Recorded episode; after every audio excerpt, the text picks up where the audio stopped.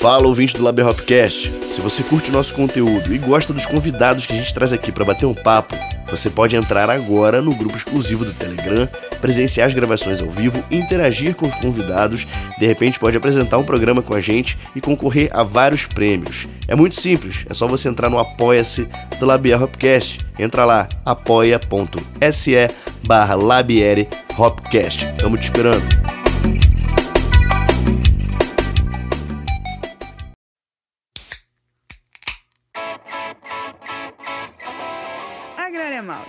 O malte das melhores cervejas apresenta Labier Hopcast. Fala, família cervejeira! Sejam bem-vindos a mais um Labier Hopcast. Hoje eu tô aqui em Montes Claros, curtindo um calor danado, mas pelo menos eu tô perto da Bahia, o nosso convidado é de lá hoje.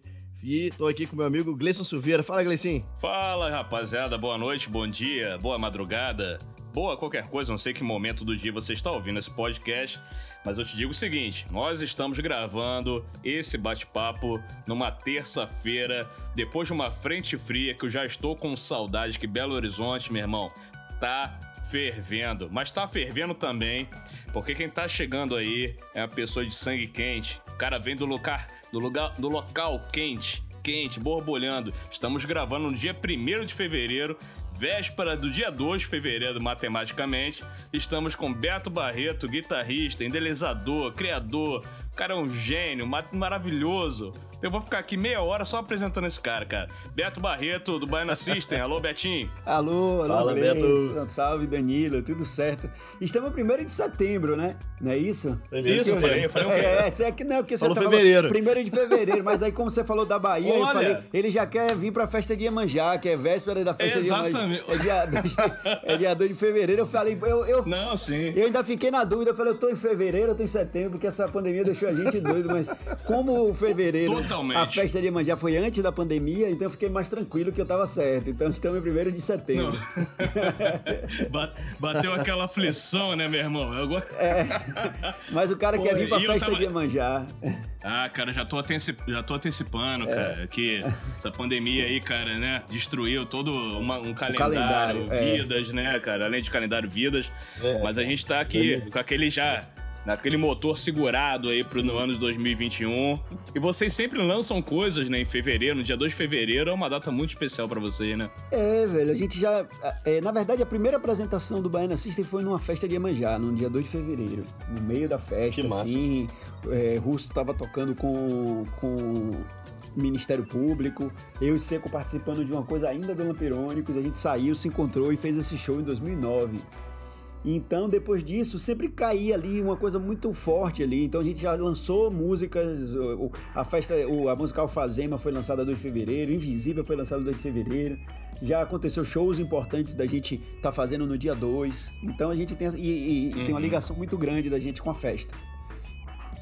Bacana demais. Pô, fantástico. Bom, como tá quente pra caralho, acho que, né, nos 3 lugares aqui, eu já vou abrir a minha cervejinha, tá? Eu vou de clássico aqui. Alô, eu tô Silva, vou abrir uma Heineken classicona pra poder gelar a goela. Gleice, você vai de quê? Eu tô indo, cara. Então, cara, eu tô indo de Red Ale, da Prússia Bia, nosso grande apoiador do podcast, cervejaria aqui de São Gonçalo do Riabaixo, interior de Minas Gerais, em homenagem ao Rio Vermelho. Então eu fui de Red Ale, né? Agora eu não errei, porra. Agora tá tudo certo. Eu quero saber, Betinho, o que você tá bebendo aí? Cara, eu tô bebendo uma cerveja aqui, fabricada aqui mesmo, na nossa terra, aqui em Salvador, que eu recebi de presente e fiquei muito feliz, cara, com tudo que com todo o material, com todo o cuidado que os caras têm, em tudo, né, no visual, nas coisas que eu recebi aqui, os porta-copos e tudo, que é a cervejaria Calundu, cara. Cervejaria artesanal, daqui, soteropolitana, aqui um pouquinho afastado da cidade. E eles usam os nomes das cervejas com muitas expressões que a gente usa aqui, né? Essa que eu tô tomando chama Largo Doce, que é um American IPA de 6 volume 6 aqui, ó, tem o alcoólico 6. Então é Largo e o Doce. Pô, sensacional. Que é demais, assim, o rótulo, tudo muito bem cuidado, e a partir de agora eu já vou ficar atento. Não conhecia, e eles disseram também que tem curtem o Baiana, se falaram de inspiração e referência de alguns nomes ali das cervejas, então bem feliz aqui, cervejaria Calundu tomando uma Largo Doce. Bacana, abraço pro meu xará Danilo da Calundu aí, ó. Abração, Danilo, isso, obrigado. Em breve aí, ó, vocês vão saber um pouco mais da Calundu. Calundu é uma parceria muito bacana que a gente abriu umas portas legais aí em Salvador. Quem passou o contato foi o Domingos, da Cervejaria Incógnita, uma cervejaria incrível também de Belo Horizonte. Tinha altos contatos pra escolher. É, cara, escolher várias cervejarias. Eu falei, não, cara, vamos na Calundu. Quando ele mandou, na verdade, o nome, eu falei, porra, é essa cervejaria? Porque Baiana tem uma música chamada Calundu. É, tem uma música nossa que o nome é Calundu, que tem a participação de Lazo e tudo mais. Isso. Como eles falaram, quando eles falaram que acompanha desde a época do Pelourinho, o Baiana, então acho que ele deve ter acompanhado esse lançamento de Calundu, que foi bem nessa época aí do Pelourinho. Bacana. Pô, fantástico, cara. Bom, então, Danilo, você já abriu sua cerveja aí? Ainda não, ainda não. Eu vou abrir a minha também aqui agora. Então vamos em 3, então, 2, vamos 1. Lá. Vamos lá, conta aí. 3, 2, 1, vai. Eita, cara. Aberto, devidamente aberto. O boteco está inaugurado. Dessa vez o boteco está inaugurado. Aqui, graças a Deus. Toda vez que abre a lata, clipa o negócio. Deu certo. Bem, estamos no nosso boteco virtual. Saúde a todo mundo. Todo mundo precisa de saúde, né? Principalmente nesse momento aí. E valeu, Calundu, valeu, Danilo. Vocês são incríveis. Continuem na pegada aí da disseminação da cultura cervejeira aí na Bahia. Vocês são fundamentais, vocês são muito importantes, cara. Um salve à Prússia. E vamos nessa. O boteco tá aberto. E, Beto, queria te perguntar já de cara, assim, cara. Você comentou através da própria Calundu da questão da gíria, a coisa da rua, da malandragem da rua, da conexão com a rua, né? E isso vem de uma tradição. A gente citou agora o Lazo, pessoas que são muito importantes para a cultura tradicional da Bahia. E você traz uma carga aí da guitarra baiana, que também é um instrumento que vem lá de 1940, e ao longo do tempo foi evoluindo, o Armandinho trouxe pro rock and roll. E hoje você tá numa banda que dialoga muito com a tradição e com a modernidade. Como é que você observa isso, cara? Como é que você consegue alinhar, através da guitarra baiana, a tradição e a inovação? Cara, Gleison, assim, ó, a gente aqui, como você falou, assim, tem uma convivência muito grande com coisas que ficam incorporadas ali na gente, né?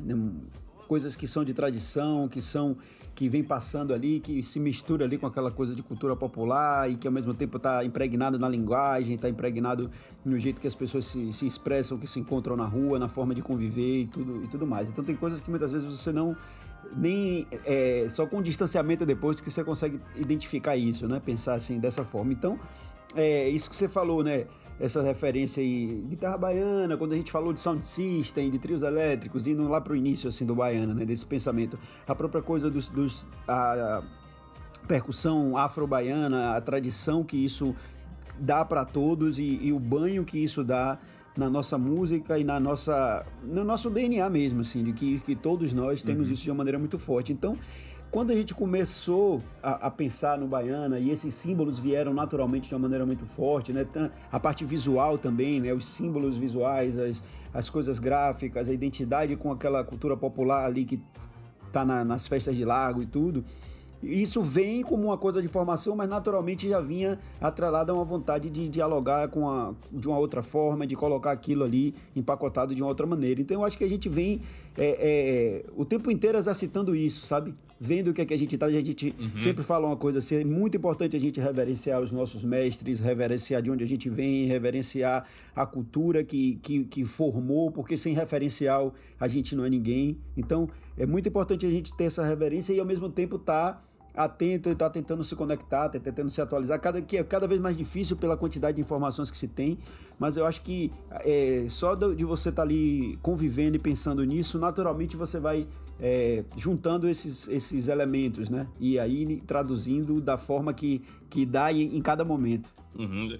Tá nos poros, né, cara? Você respira e sua cultura, né? Das ruas, E uma coisa que eu queria te perguntar, já que a gente abriu a cerveja falando sobre tradição, e a cultura da cerveja, ela tá amadurecendo ainda e se tornando tradicional no Brasil. Apesar de estar há muito tempo já na nossa cultura, a família brasileira, o povo brasileiro consome cerveja há muito tempo já.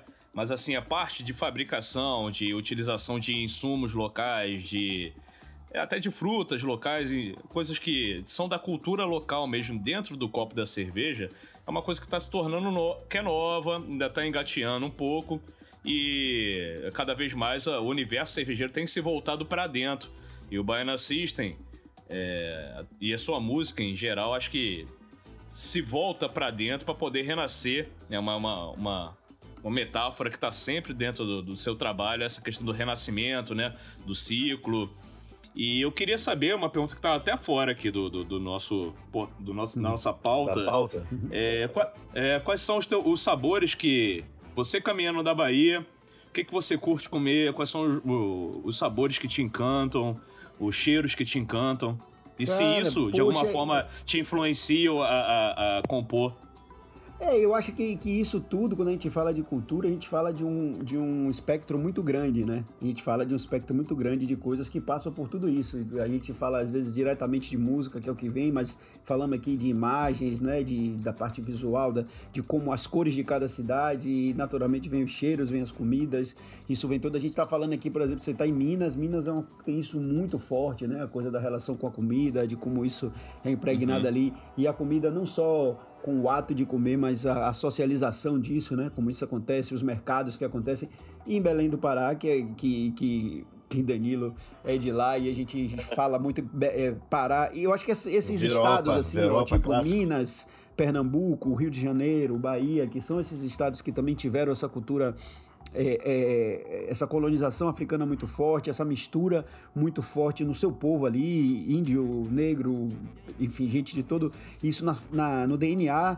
Então, isso naturalmente é transposto para a comida e para as coisas, né? Então, por exemplo, Belém é uma loucura, né? Quando você vai em Belém, você vai no Ver o Peso, você... na última vez que eu estive lá, tomei cerveja de lá, com ingredientes de lá. E realmente isso, essa coisa da cerveja... Eu acho que, na verdade, não só a cerveja. Outro dia eu tava vendo isso, as outras coisas, café... Tem uma série de coisas que antes a gente tomava de uma maneira mais geral, assim, sem se atentar muito, né? Vinha muito ali através da indústria, mas eu acho que isso trouxe uma coisa muito legal, que é justamente esse local, né? Você vai pro local, você vai pro pequeno produtor, você vai pro que o cara que faz aquilo ali. Minas tem uma tradição incrível de café. Aqui, na Chapada Diamantina, na Bahia, a gente tem uma tradição de café, e um dos cafés que tem tido... sido exportado bastante. Então, tem muitos pequenos produtores fazendo cafés incríveis. Aí, cerveja também, a gente já tá vendo, tem alguns que mestres cervejeiros que vão se dedicando, e aí aos poucos vem ter cerveja de umbu, tem cerveja com ingredientes locais. Eu acho isso incrível, porque realmente esses gostos e esses cheiros estão na memória da gente, né? Estão na nossa memória. Acho que traz a personalidade, né, cara? Total. Traz a personalidade do local, né? Total. Muito bom. Pois é, então a gente tava falando sobre isso, sobre os temperos, sobre comida, sabores, né, cara? E realmente isso daí é uma coisa que traz muita personalidade, né? Pra gente que trabalha principalmente com composição, com expressões artísticas, expressões musicais, ter essa antena, essa sensibilidade para pegar esses temperos, inclusive de comida, de bebidas da região. Isso é muito massa, cara. Isso traz uma personalidade muito forte pro som, e é isso que eu saco demais, assim, no teu trabalho no Baiana System. E aí, falando um pouco mais de música, eu queria te perguntar, aí sendo um pouco mais técnico, sobre o teu timbre de guitarra baiana, cara. Eu conheci guitarra baiana pelo Armandinho, né, ouvindo Cor do Som, e fantástico, né, só que eu sempre achei aquele timbre agudão, tal, legal, mas ele era bem agudo. E aí, quando eu conheci o trabalho do Baiana, eu não saquei que era guitarra baiana, porque eu falei, mano, o som é gordo e cremoso. É gordo e cremoso, e eu senti a conexão também com a guitarra paraense, né? Com a guitarrada, né? Lá Mestre Vieira e tal. E aí, quando eu fiquei sabendo que era a guitarra baiana, eu fiquei mais apaixonado pelo timbre da tua guitarra, mano. E tipo, que envenenamento que você fez na guitarra pra ficar com esse timbrão violento. Pô, que engraçado que você falou de cremoso, veio referência do que a gente tava falando, né? De sabor, de textura, né? Já veio essa referência do que a gente tava falando ali, de cremoso, né? Então, isso eu acho, Gleison, que tem muito a ver com Claro que eu também conheci através de Armandinho, tomar uma influência total, de conhecer o repertório do trio, conheci ele pessoalmente, inclusive, tivemos uma convivência muito próxima, ele morava aqui na minha rua, com certeza uma referência, uma influência muito grande, mas justamente aquele repertório do trio que você tocava ali, tocou um tempo e tudo, aquilo tem um local ali muito específico, né?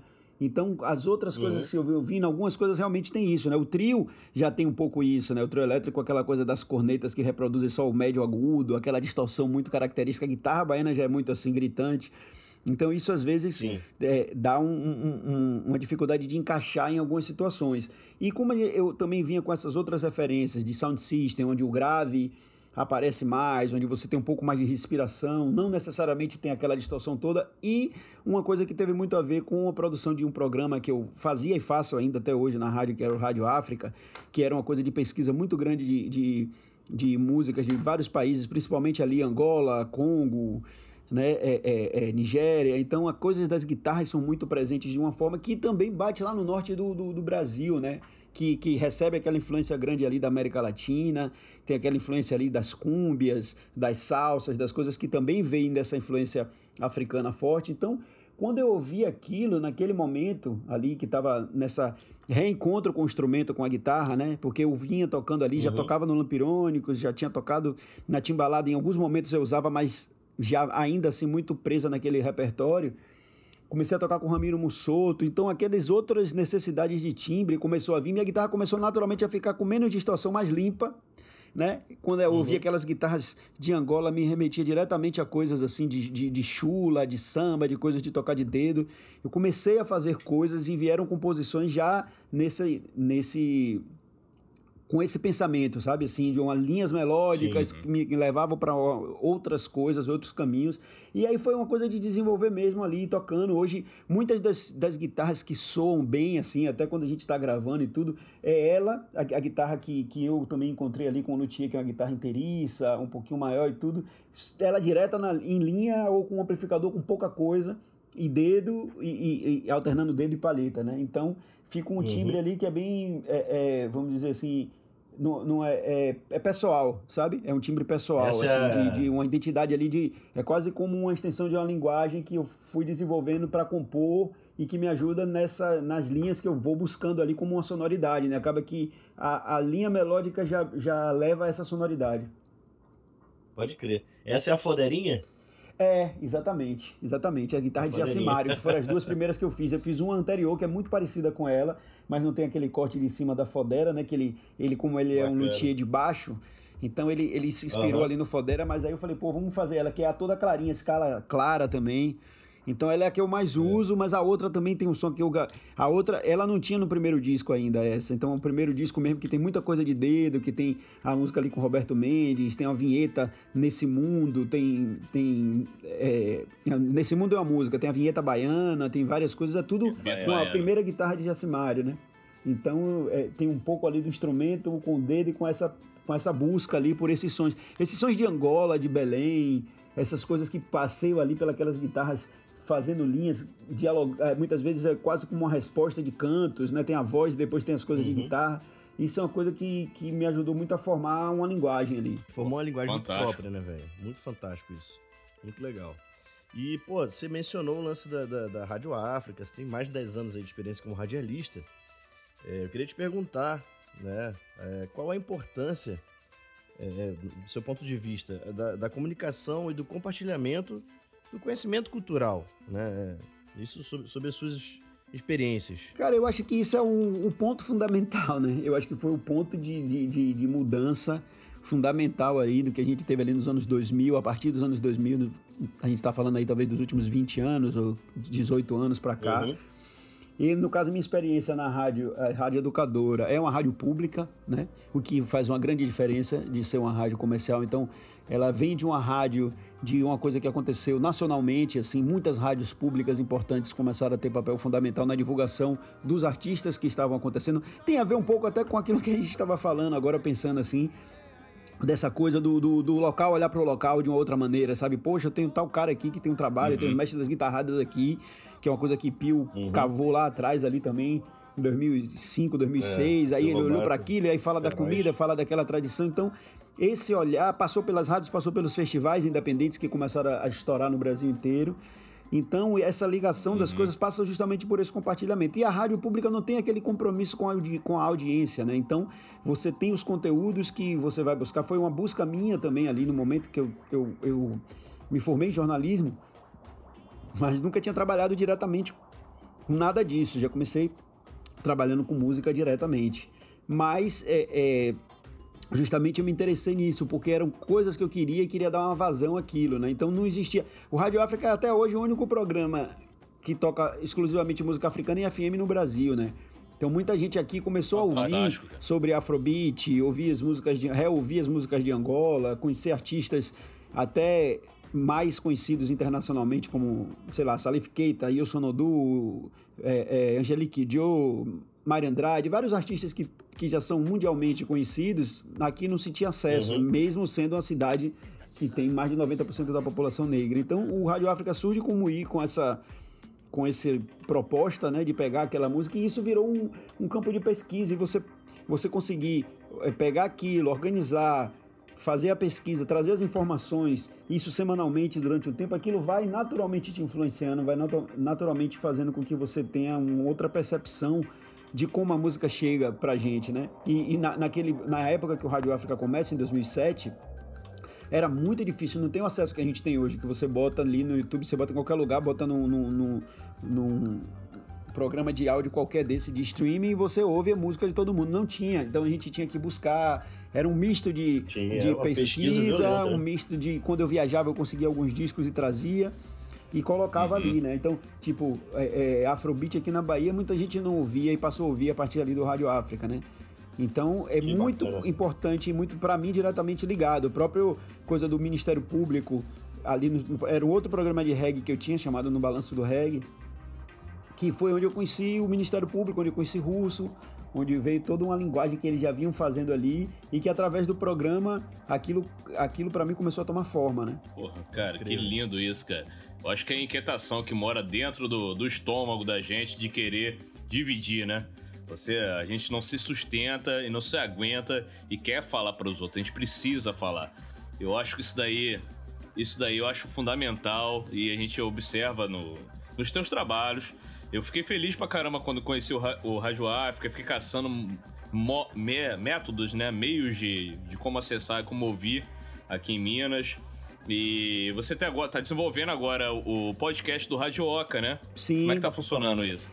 Então, o Radioca também surge nesse mesmo momento do Rádio África, tem o mesmo tempo ali, que era um programa que já falava da música que a gente chamava como independente, mas já de cara a gente achava que esse nome já não iria dar conta do que era, porque acabou tudo virando isso, né?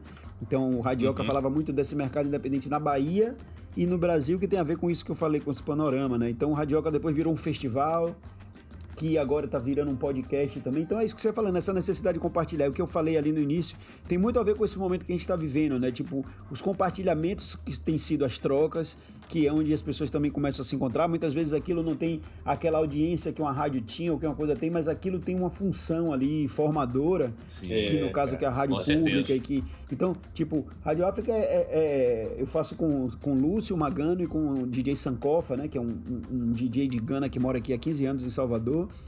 E é meio tipo assim, a gente não para de fazer, a gente sempre tá falando, tá tocando, tá voltando, revisitando os programas, porque a gente realmente gosta de fazer. Então não é nem... É isso que você falou, é a vontade que se tem de buscar, de achar os discos, de organizar e de mostrar. O compartilhamento que é o que faz o sentido final, né? Porque não adianta eu pegar isso tudo e juntar e ficar com isso ouvindo. Com certeza, cara.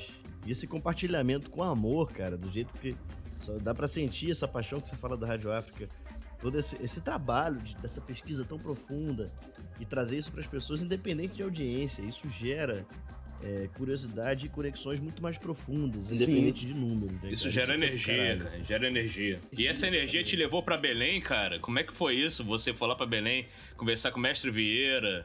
Pô, como é que foi? Conta essa aventura aí. Essa época aí foi bem, bem doida, assim, bem...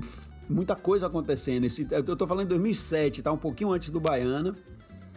que em 2007 Mestre Vieira esteve aqui em Salvador, não lembro que exatamente, algum festival desse, não sei se que eles vieram para participar desses bate-papos que já estavam acontecendo.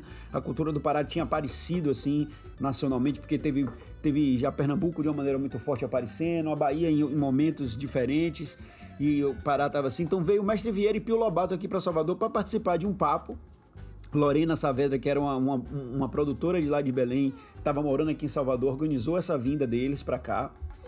E era justamente um encontro para falar sobre guitarra baiana e guitarrada, que é, que como o Hermano Viana já escreveu antes disso, né, lá ali, ainda no final dos anos 90, falando disso, da guitarra baiana e da guitarrada como duas escolas de guitarra originalmente brasileiras, sabe? Assim, tem toda uma estética, todo um repertório, toda uma coisa muito amarrada, tanto na guitarra baiana como na guitarrada, né? Então... a influência ali também de choro, de músicas da América Latina, muito forte. Então, eles vieram para esse encontro e participou eu e Haroldo, que é o irmão de Armandinho, né, que é um super compositor, super guitarrista também de guitarra baiana, e Mestre Vieira e Pio. Então a gente fez um bate-papo juntos, um workshop e tocamos juntos de noite, né? Então ali já começou uma ligação bem grande com o Pará, já me influenciou muito, e aí a partir daí eu fiz uma música para Pio Lobato chamada Da Calçada pro Lobato, que tá no primeiro disco do Baiana. Sim. Uma música chamada Da Calçada pro Lobato. Inclusive, nós já citamos aí no Drop Hops ou no episódio do Lucas, né? Sim. Lucas Estrela. Sim.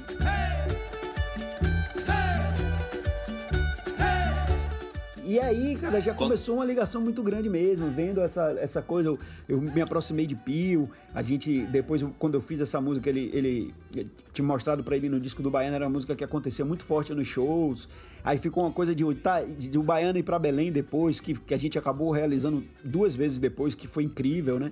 E eu fiquei com uma ligação muito grande, tanto com Pio, depois com Félix Roubado, que eu já conhecia desde a época do Lapupunha, né?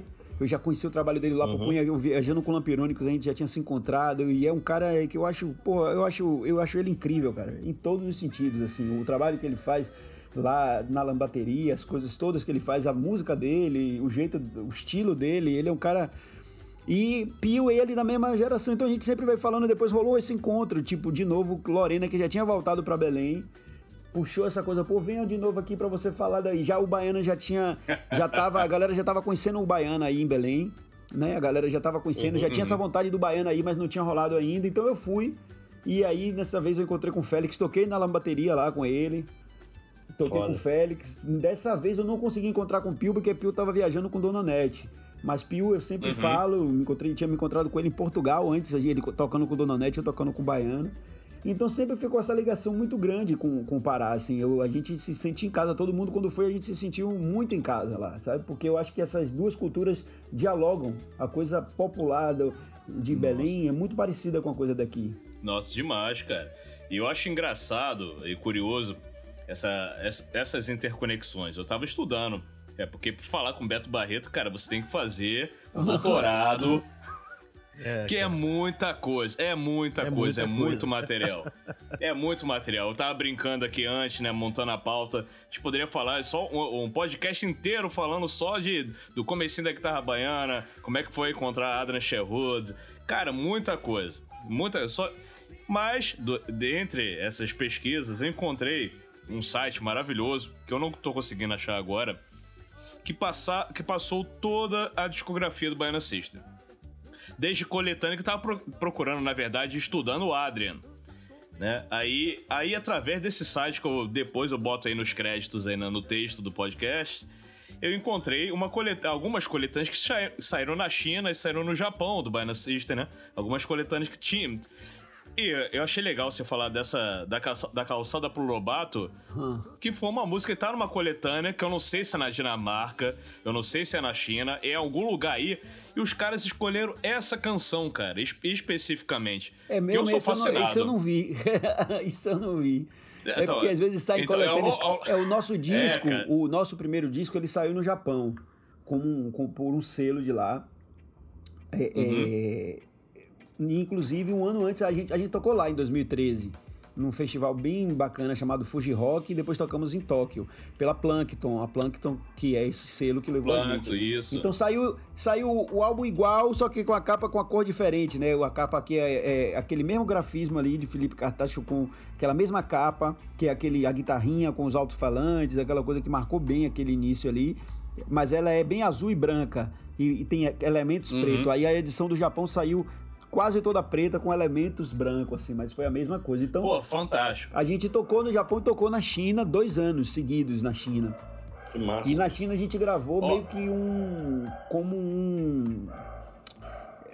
ao vivo que saiu meio que pirata, que algumas pessoas têm até esse como um CD, né?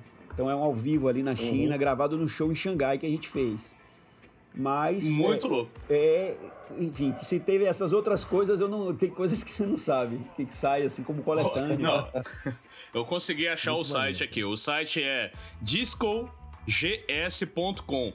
Cara, é o site mais completo de discografia que eu já encontrei ao longo dessas pesquisas aí da vida. Tava pesquisando a discografia do Adrian, porque vocês trabalharam com o Adrian, o cara já fez remixes de Simple Red, de Depeche Mode, Placebo, cara, The Cure, Garbage e Baiana System, cara. Isso é muito maravilhoso. Eu fico muito emocionado com isso, cara. Eu fico muito emocionado. Depois eu vou te passar o site certinho. Eu tô caçando aqui, enquanto isso, a coletânea que eu te falei.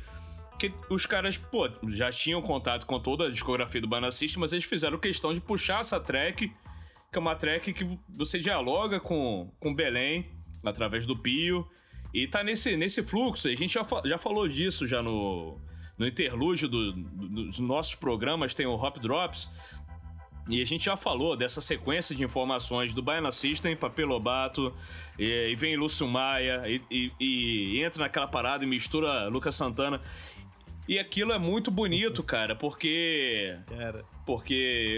das entrevistas que eu já vi muita coisa, muito material seu, do Russo, e enfim... Eu achei legal uma entrevista que eu vi do Russo, eu não lembro agora onde, que ele falava da música brasileira de umas décadas passadas, que elas se revisitavam e existiam versões feitas em cima das músicas lançadas. Sim, claro. Os próprios artistas tinham isso. Eu acho que Raça de Milton Nascimento, acho que tem umas 2 ou 3 versões, cara. E você fica até... Você fica até confuso na hora de pesquisar, porque você não sabe se aquilo foi lançado, como é que é esse diálogo. E nesse projeto, eu queria entender, aproveitando para te perguntar isso, como é que nasceu essa troca de recados aí entre Pio Lobato, Lucas Santana, Baiana System... Eu acho que tá vindo um recado de Lucas Estrela também. Cara, spoiler aí, talvez. Cara, isso foi, na verdade, foi coisa... Lucas, eu conheço o Lucas há muitos anos, né? Conheço o Lucas há muitos anos daqui, né? A gente... Santana. Lucas Santana. Você falou de Lucas Estrela, né? Você tá falando de Lucas Estrela. Lucas Estrela. Mas eu falei de Lucas Santana porque ele tem...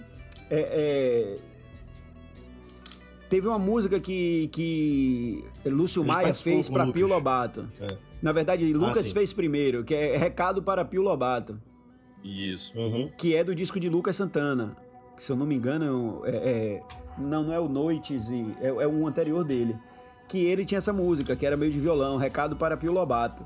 E foi bem nesse período que eu tava me encontrando com o Pio. Aí eu falei, caramba, eu já tinha essa música que era da Calçada Pio Lobato, que tava ali engatilhada. E Lucas Santana tinha participado desse primeiro disco do Baiana, cantando tanto em Frevo Foguete, quanto o Carnaval Quem É Que Faz, que foi uma música dele, inédita, que ele fez e que lançou naquele disco em 2010, né?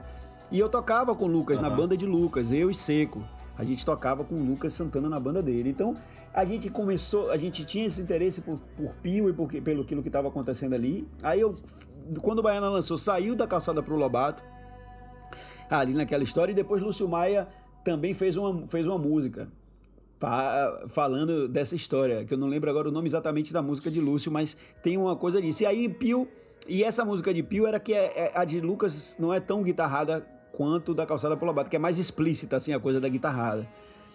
Então, e aí com o Pio, a gente vinha já sempre trocando, chegamos até a falar, a gente tem até uns rascunhos aqui que eu fiz num tweet que a gente tá fazendo, que eu toquei semana passada as músicas, inclusive toquei da Calçada pro Lobato e mostrei umas coisas que eu tinha com o Pio. Tem um rascunho de um projeto que eu tinha com o Pio, de 4 faixas inéditas aqui guardadas, eu toquei um pedacinho delas no programa. Então já tinha essa história com o Pio. E quem me falou de Lucas Estrela primeiro foi Lucas, ou foi Pio. Quando teve aqui, ele me falou, cara, tem um menino lá em Belém, que é da mesma linhagem, mas ele é incrível, falou muito de Lucas Estrela pra mim, e me mostrou umas coisas. Quando ele teve aqui, ele teve foi até lá na rádio, eu acho que ele tinha ido pra divulgar alguma coisa de Dona Nete. Ele veio fazer um show de Dona Nete aqui, em Salvador, e aí ele me falou de Lucas Estrela, aí eu já fui catar, e ele me mandou o primeiro disco de Lucas, e aí eu toquei no Radioca, e aí a gente já começou a fazer, e tanto foi que nessa vez que eu tive lá, para encontrar com o Mestre Vieira, que eu toquei de noite, eu toquei numa banda base lá, que Lucas fazia parte, Lucas Estrela, e ele teve comigo e com o Félix lá na casa de Mestre Vieira, Lucas Estrela. Pois é, cara, eu vi isso, eu fiquei alucinado quando vi essa parada. Ele é incrível, cara, eu acho o Lucas incrível, eu acho ele um menino talentosíssimo, ele fato, tem toda a linguagem mesmo da história ali de todo mundo, ele é muito influenciado ali por Pio, por Félix, porque ele é bem mais novo que a gente, né? A gente já tá lá na outra geração, e ele é bem novo, e ele depois, depois participou no Rock in Rio, ele tem uma coisa também que flerta com o pop ali de uma maneira bem especial, assim, eu acho, compõe pra caramba, toca bem, mistura, o bicho é danado demais. O bicho é muito bom. O bicho é muito bom. Ó, falando de todas essas conexões, eu só queria deixar uma homenagem aqui, uma homenagem imposta pro meu avô Domingos, pai do meu pai, Jones Campelo, também é produtor musical. Bacana, mesmo. Quem me apresentou a guitarrada paraense foi meu avô Domingos. Mestre Vieira era amigo do meu avô. Olha que incrível. E eu lembro que meu avô...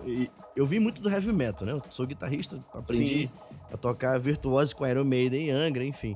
Mas aí meu avô uma vez olhou pra mim e falou, Dan, ele fala assim, todo grosseirão, Dan, tem que parar de tocar esses negócios.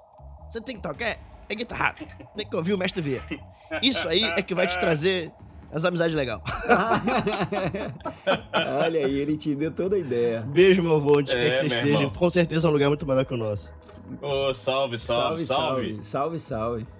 É isso, é o que a gente estava falando antes, né? É justamente essas memórias, a herança que a gente tem, a tradição, né? Você vê que quando a gente volta para um papo desse aqui que a gente está falando, a gente já está em outro lugar e vem uma memória do avô e que já linka com uma coisa que é da sua terra, né?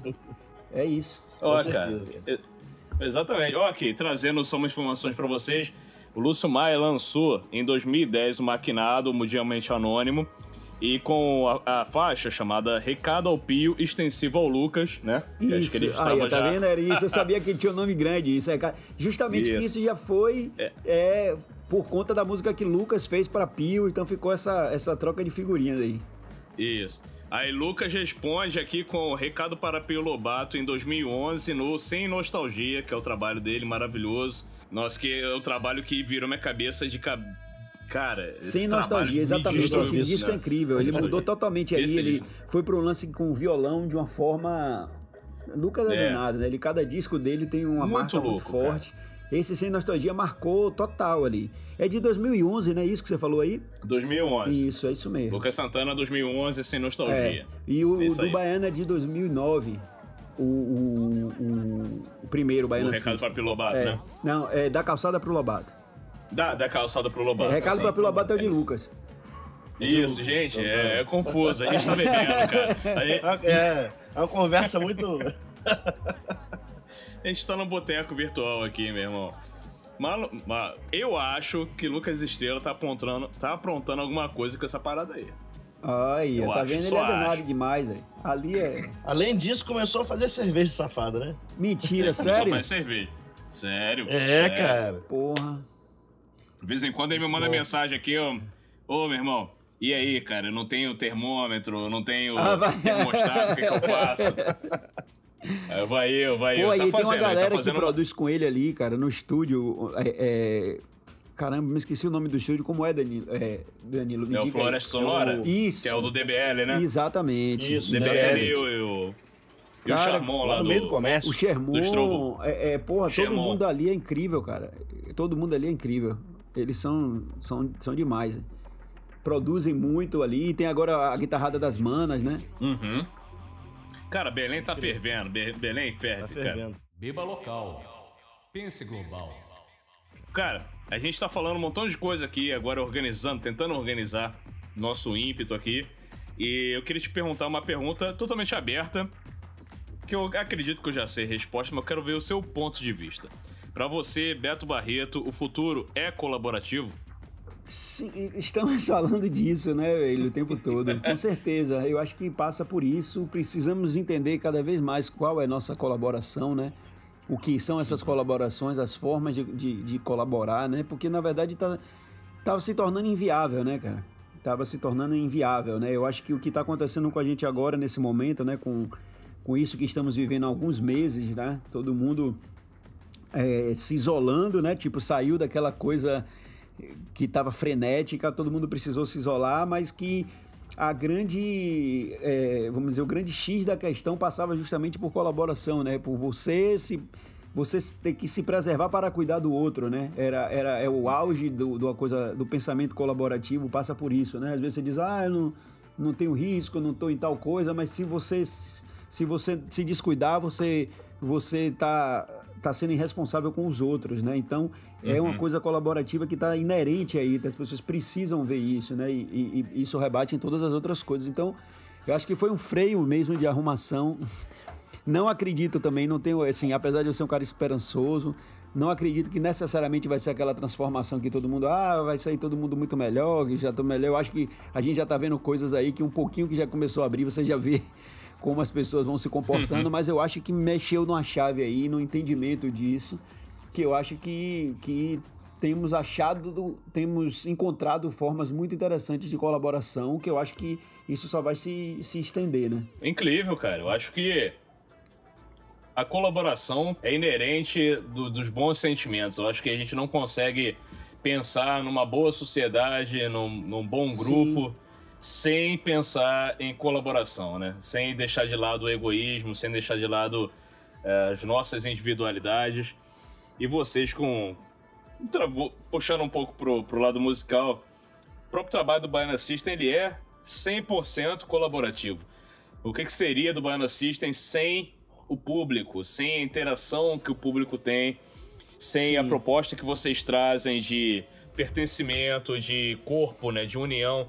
Cada elemento ali na plateia, que não seja na plateia física, nas plateias virtuais, cada elemento é muito importante, é uma célula de um corpo que vocês têm criado ao longo dos anos e só tem amadurecido, esse corpo tem se fortalecido, vocês têm buscado referências lá de trás, sem bater no peito e falar, não, agora tá comigo, eu que determino aqui, vocês sempre buscam referências da tradição.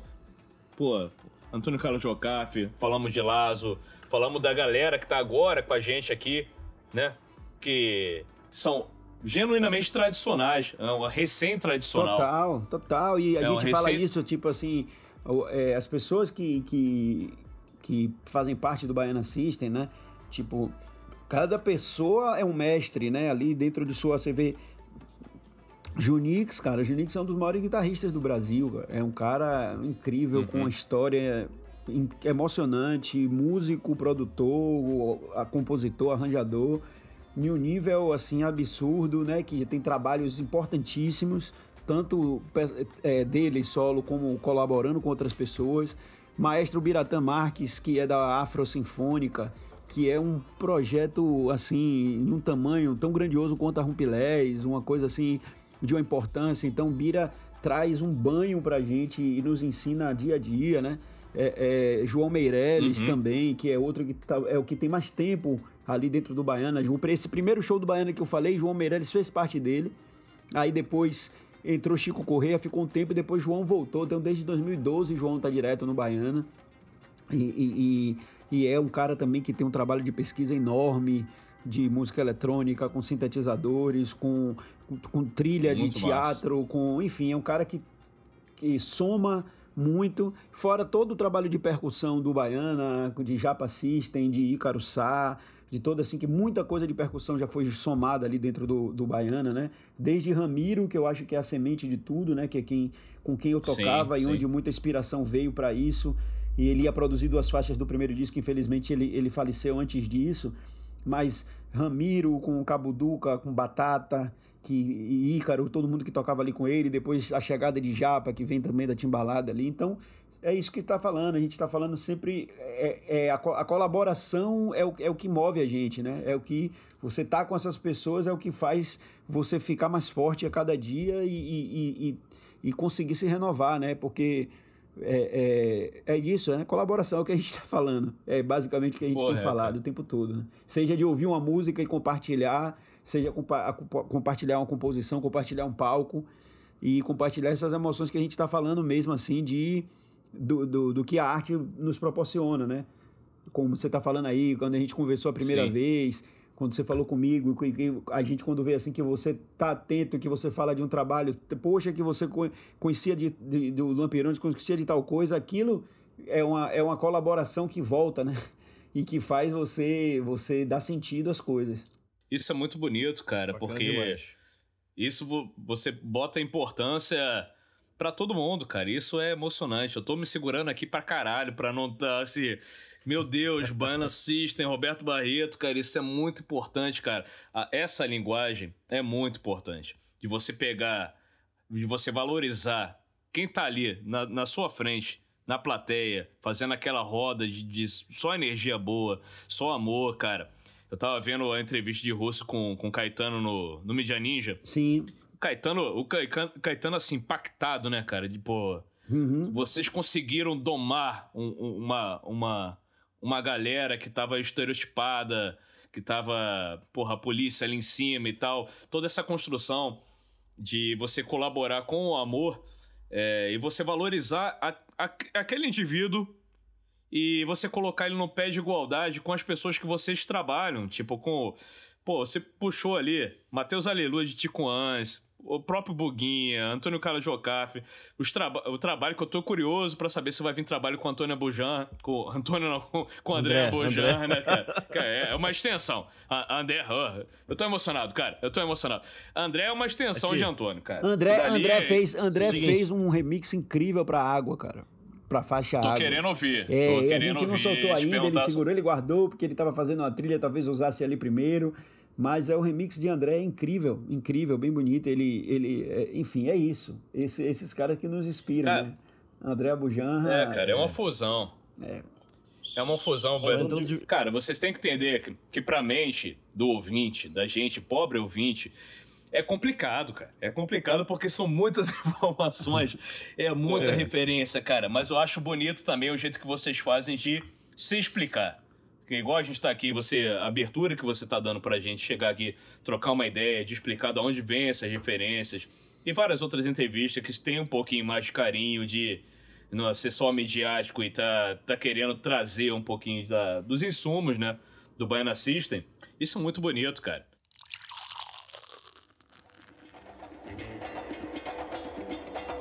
Então, cara, a gente observa um derramamento no mar de conhecimento, de fusão de conhecimento.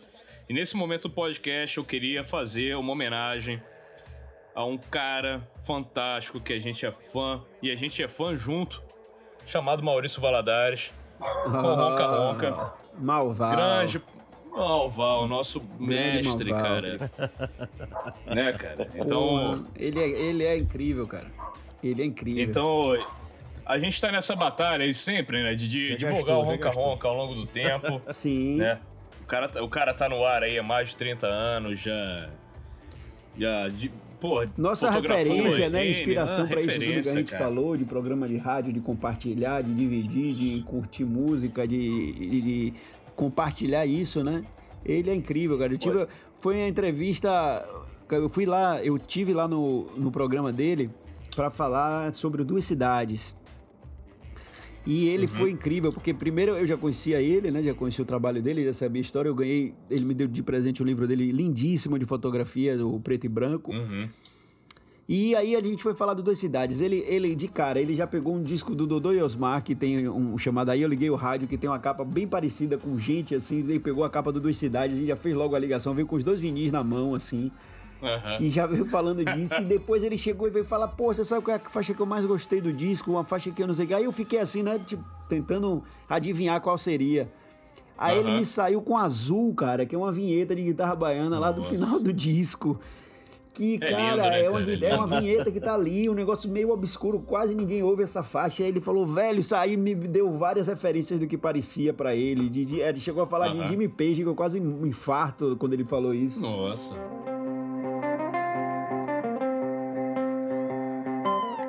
E ele falou, e aí tocou Azul no programa, dizendo que era uma faixa. E fora que é uma figuraça, uma figura incrível, adorada. Malvaldo Ronca Ronca. E aí quando a gente lançou uma faixa chamada Corrida Elétrica, agora em fevereiro, com Armandinho. E num dia que foi Armandinho do Deusmar com Baiana System. E no dia quando Armando começou a ir lá no estúdio pra gente, fez uns encontros, a gente fez uma foto e postou. Coincidentemente eu tava com a camisa do Ronca Ronca. Sim, e aí sim, no dia eu que eu postei, isso, ele aí comentou logo, falou, caramba, o manto sagrado... Beto vestindo o manto sagrado. E eu com certeza, eu vou até pedir a ele outra camisa, que aquela camisa minha eu já usei tanto, ela já tá meio velhinha. Já gastou. Alô, alô, Malval. Pô, Malval, bota uma camisa boa pra Beto aí, mano. Cara, isso é porque que a gente tá falando sobre... Oi, amigo. A foto que tu tirou com o Beto, vocês estavam com manto? Tu tava com manto, né? Ele que tava. Eu ia falar isso, agora aqui. É. Eu levo o manto pra todos os lugares mesmo. Que daqui, que dali. E muito mais pro show do Baiana System, com certeza tinha que estar. Apesar que tava um frio desgraçado, eu fiz uma camisa do Baiana porque eu não conseguia. Onde foi mesmo aquele show, cara? Onde foi? Cara, foi aqui em Nova Lima, foi no Festival Breve, se eu não me engano, que teve. Se não me engano, teve 9 baianos até. Ah, e tá. Teve Emicida. Tá. E teve Carol Conká também, se não me engano. Sim, é no interior. Fui lá no Baiana System, na grade, né? Aí levei a camisa do Ronca Ronca. Tava lá curtindo o show loucamente, alucinado, feliz pra caralho, né? Cara, eu sempre levo a camisa do Ronca Ronca pras pessoas que se identificam com o programa, né? E eu sabia que o Beto tinha passado por essa entrevista com... Se não me engano, não foi nem no Ronca Ronca, foi no Sistema Globo de Rádio. Exatamente. Foi no lapsezinho ali do programa. E eu mostrei, cara, eu lembro quando você chegou na beira do palco, eu falei, meu irmão, a hora é essa. Porra, eu só ergui, cara. Eu lembro que você olhou pra mim, cara, você apontou assim a mão, você falou, porra, é isso, cara, é isso. Cara, aquilo pra mim foi uma emoção tão grande. Porque... Não é questão do fã, de estar ali, de ter o contato com o artista naquele momento. Mas pro Ronca Ronca, tipo, você reconhecer realmente a importância do programa e toda essa linguagem. Parece que naquele momento a gente fecha um curto-circuito ali mesmo.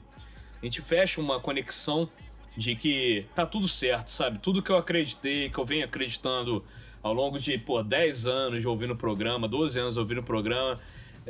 faz todo sentido naquele momento. E depois quando, a gente se comunicou, a gente trocou ideia depois, aí eu senti mesmo, porra, cara, é isso, cara. Tipo, o Malval, ele não tá louco, ele tá certíssimo há muito tempo, entendeu? Sim, com certeza. E outra pessoa que tinha me falado dele, do programa, assim, antes de eu ir, ele me ligou no dia, foi Benegão, né? Que é nosso mestre dos magos, que a gente sempre diz. Sim. Mestre Benegão tem uma coisa, uma ligação quase telepática com a gente, assim, né? Desde sempre, desde que o Baiano existe. Então, tem vezes assim, nos dias... No momento que a gente tá passando pelas piores perrengues, que tá em situação assim, aí do nada toca o telefone, é ele, né? Sempre. E ou ele manda uma mensagem de alguma coisa, ou ele tá em um lugar e liga pra você, ele sempre assim. E nesse dia, eu tava no Rio, tinha avisado a ele que ia pro Rio, aí quando eu tava indo pra lá, ele me ligou. E eu tô indo ali, você tá indo no programa do Malval, cara, e aí fala tudo, dá todas as informações que você ainda não tem. E foi isso, ele manda um abraço pra ele e tudo, o Benegão já me falava dele, e nesse dia, quando eu tava indo pro programa, ele me ligou. Porra, cara, que lindo, cara. Foda. Lindo. Foda demais. Bom, emocionante. Queria abrir aqui um parênteses agora aqui. O nosso amigo Bento, do Lamas BH, vai trazer aqui uma dica para vocês. Você que é cervejeiro caseiro, que faz as suas experimentações em casa. Então, Bento, traz pra gente aí mais uma dica da casa. Atenção, tá na hora do Dicas da Casa. Prost, vida longa, amigo cervejeiro. Eu sou o Bento e nosso papo hoje é sobre inclusão. A cerveja é a bebida mais democrática de todas. Já foi meio de pagamento para os trabalhadores, já foi a bebida dos reis. Isso a gente vai falar uma outra hora sobre isso. Mas é a bebida que faz amigos, que une as pessoas, independentemente de qualquer diferença. E tem que ser assim sempre. A própria diversidade de estilos, dos seus sabores, aromas, aparências e sensações muito diferentes entre si, entre os estilos, já é uma lição grande dessa bebida maravilhosa, né? A gente tem muita diversidade, a gente tem muita diferença entre os estilos de cerveja e eles têm que conviver, eles convivem muito bem, cada um com a sua harmonização, com a sua degustação, com o gosto da pessoa que está bebendo, que gosta mais de um estilo X ou Y. Tem que ser assim, unindo as diferenças a gente vai ter sempre uma coisa melhor, sempre vai ter um mundo melhor.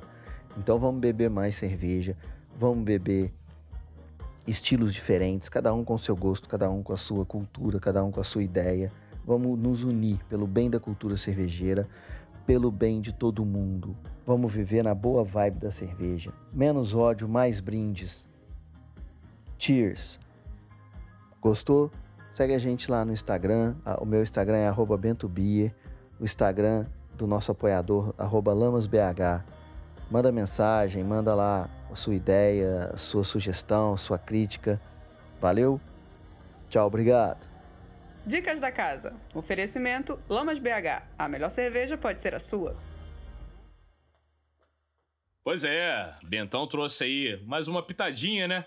Aquela cutucadinha que a gente precisa ouvir sempre, de que não cabe racismo, não cabe elitismo, não cabe nada de ruim no ambiente cervejeiro é democrático. Exatamente. A cerveja é uma bebida democrática, uma bebida de congregação, uma bebida de celebração.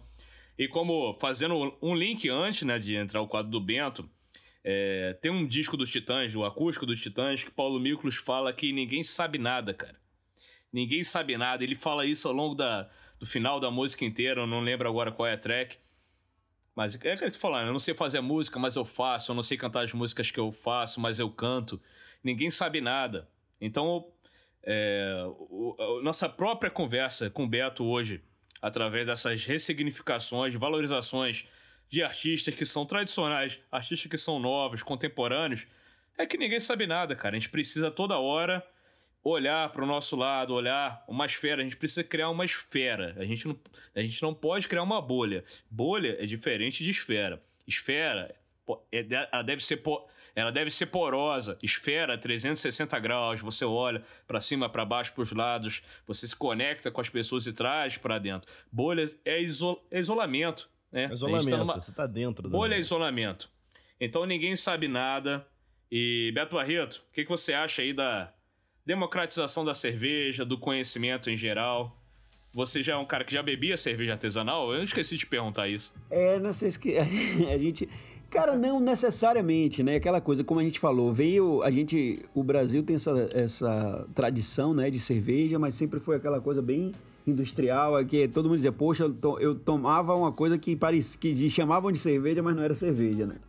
E aí depois, quando você vai realmente conhecendo outras coisas, vai tendo acesso e isso, como a gente falou ali, com café, com vinho, com outras coisas que começa a se ter essa atenção, né? E aí eu acho que cerveja, por já ter essa ligação muito grande, né, com o brasileiro, com festa, com tudo isso ser muito... E aí as pessoas também tirarem um pouco, né, daquela... Porque eu acho que quando fica também uma coisa muito gourmetizada, muito elitizada, fala que só poucos entendem aquilo, fica uma coisa assim, fica uma coisa meio chata, mas realmente, quando você descobre outros sabores, essa coisa mesmo, essa cerveja que eu tô tomando aqui da Calundu é uma IPA, é uma das que eu mais gosto porque é amarga, né? Então esse tipo de coisa que você não conseguia ter, essas nuances, né? Era tudo uma coisa só, tudo de fermentada com cebola, né? Então você não tinha, não era cerveja, mesmo era milho, né? Então...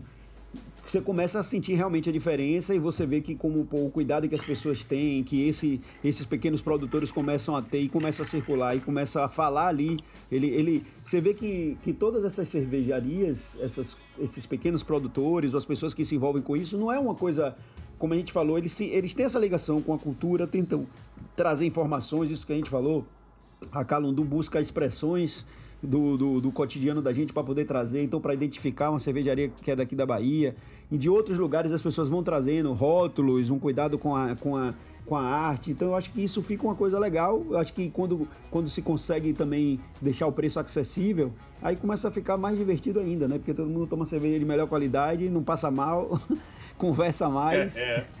E é isso, eu acho que as pessoas começam a ter, vão aguçando o paladar, né? Acho que é que nem ouvir música, né? Às vezes as pessoas não percebem, aquilo vem daquela maneira, tipo, como era, né?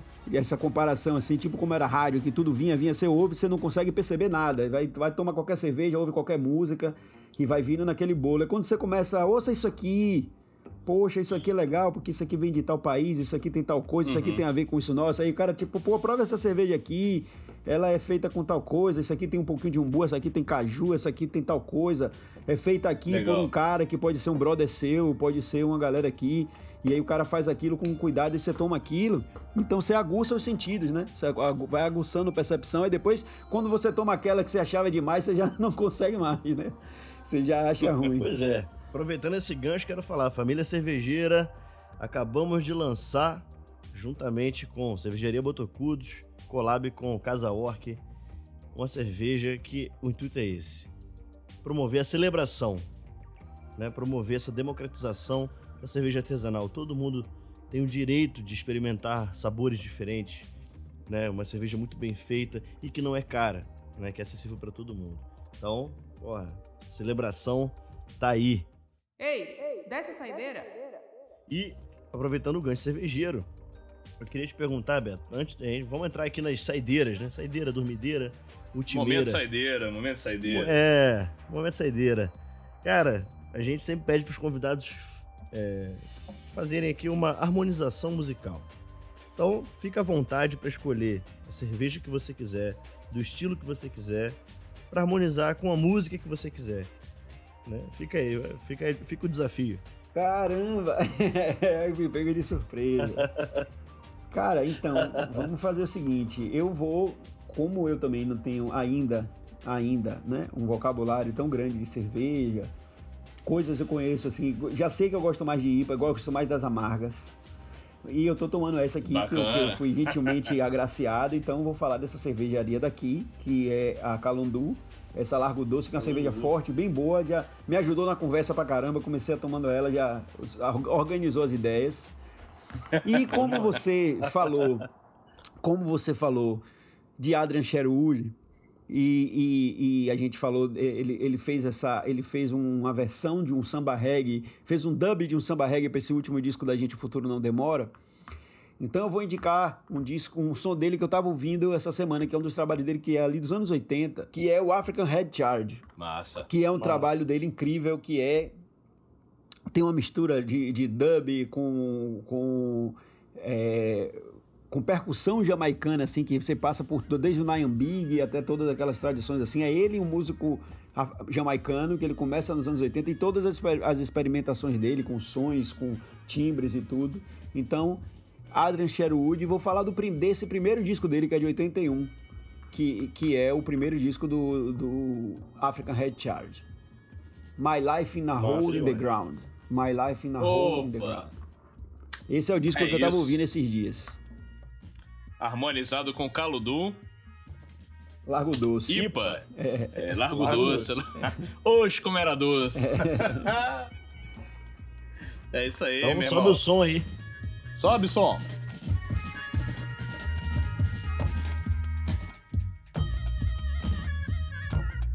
Chegamos aqui nos momentos saideiras definitivamente, né? Agora, aquela saideira, expulsadeira, que fica aquele gostinho de querer beber mais, né? É o bom do boteco virtual, é isso, cara. A gente já tá... Eu tô gravando aqui do lado da minha cama, né? Se eu quiser agora é só se despedir e deitar aqui. Não precisa dirigir, mas, não precisa pegar carro. Não precisa dirigir. Exatamente. Existe um legado bacana também que eu acho que vai ficar também dessa pandemia, que é o contato virtual. Eu acho que é a produção de casa, né? Danilo tem gravado aí com algumas personalidades da música também. Adriano Daga, da Malta. Tudo online. Felipe Andreoli. Vai dar tudo certo. Eu acho que é o seguinte, cara. As possibilidades, elas estão aí. Elas foram potencializadas. Por uma coisa que a gente não queria, que é a pandemia. Mas elas foram potencializadas. Então, o contato digital, o contato virtual, ele tá aí. E, inclusive, profissionalmente, né? E chegando nos momentos saideiras, Beto, eu queria que você deixasse umas considerações finais. O que você achou desse bate-papo? Deixa suas redes sociais, chama a galera pra ouvir o trabalho do Baiana System, fica à vontade. Pô, cara, eu senti aqui, na verdade, bem o que você tinha me falado da primeira vez que a gente se conversou sobre isso, sabe? A coisa de um bate-papo descontraído, de um boteco virtual, foi incrível, assim, você falou, a gente tá numa terça-feira, 1º de setembro, não, 1º de fevereiro, estamos numa terça-feira, e eu vinha daquela loucura, assim, né, que, de como eu te falei, eu acho realmente que várias coisas legais aconteceram, várias coisas foram aguçadas, como você frisou aí agora.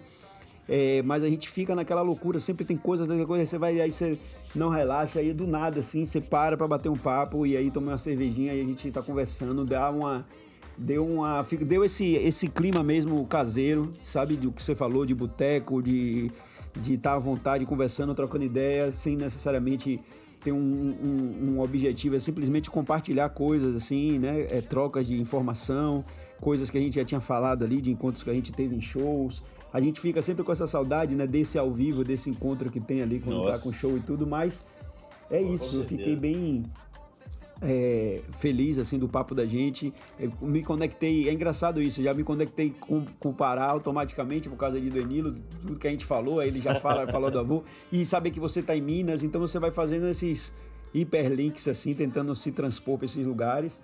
E aí uma das coisas que aconteceu legal aqui no Baiano nesse período da pandemia é que a gente está fazendo umas coisas no Twitch, uns experimentos ali no Twitch, que é uma plataforma ali que era de game e agora tem uma galera lá tentando fazer conteúdo de música ali dentro e tudo mais. Então, enfim, eu tenho falado ali às quartas-feiras sobre guitarra baiana, Russo tem feito um bate-papo bem legal chamado Ao Vivo na Live, Seco tem mostrado as produções dele, Japa, enfim, a gente tá por lá. Então é isso, ouve as coisas aí, em breve Baiana System deve ter novidades, sempre estamos tramando algumas coisas e é isso, valeu demais, foi muito bom estar por aqui e é só chamar de novo que a gente tá aí pra conversar.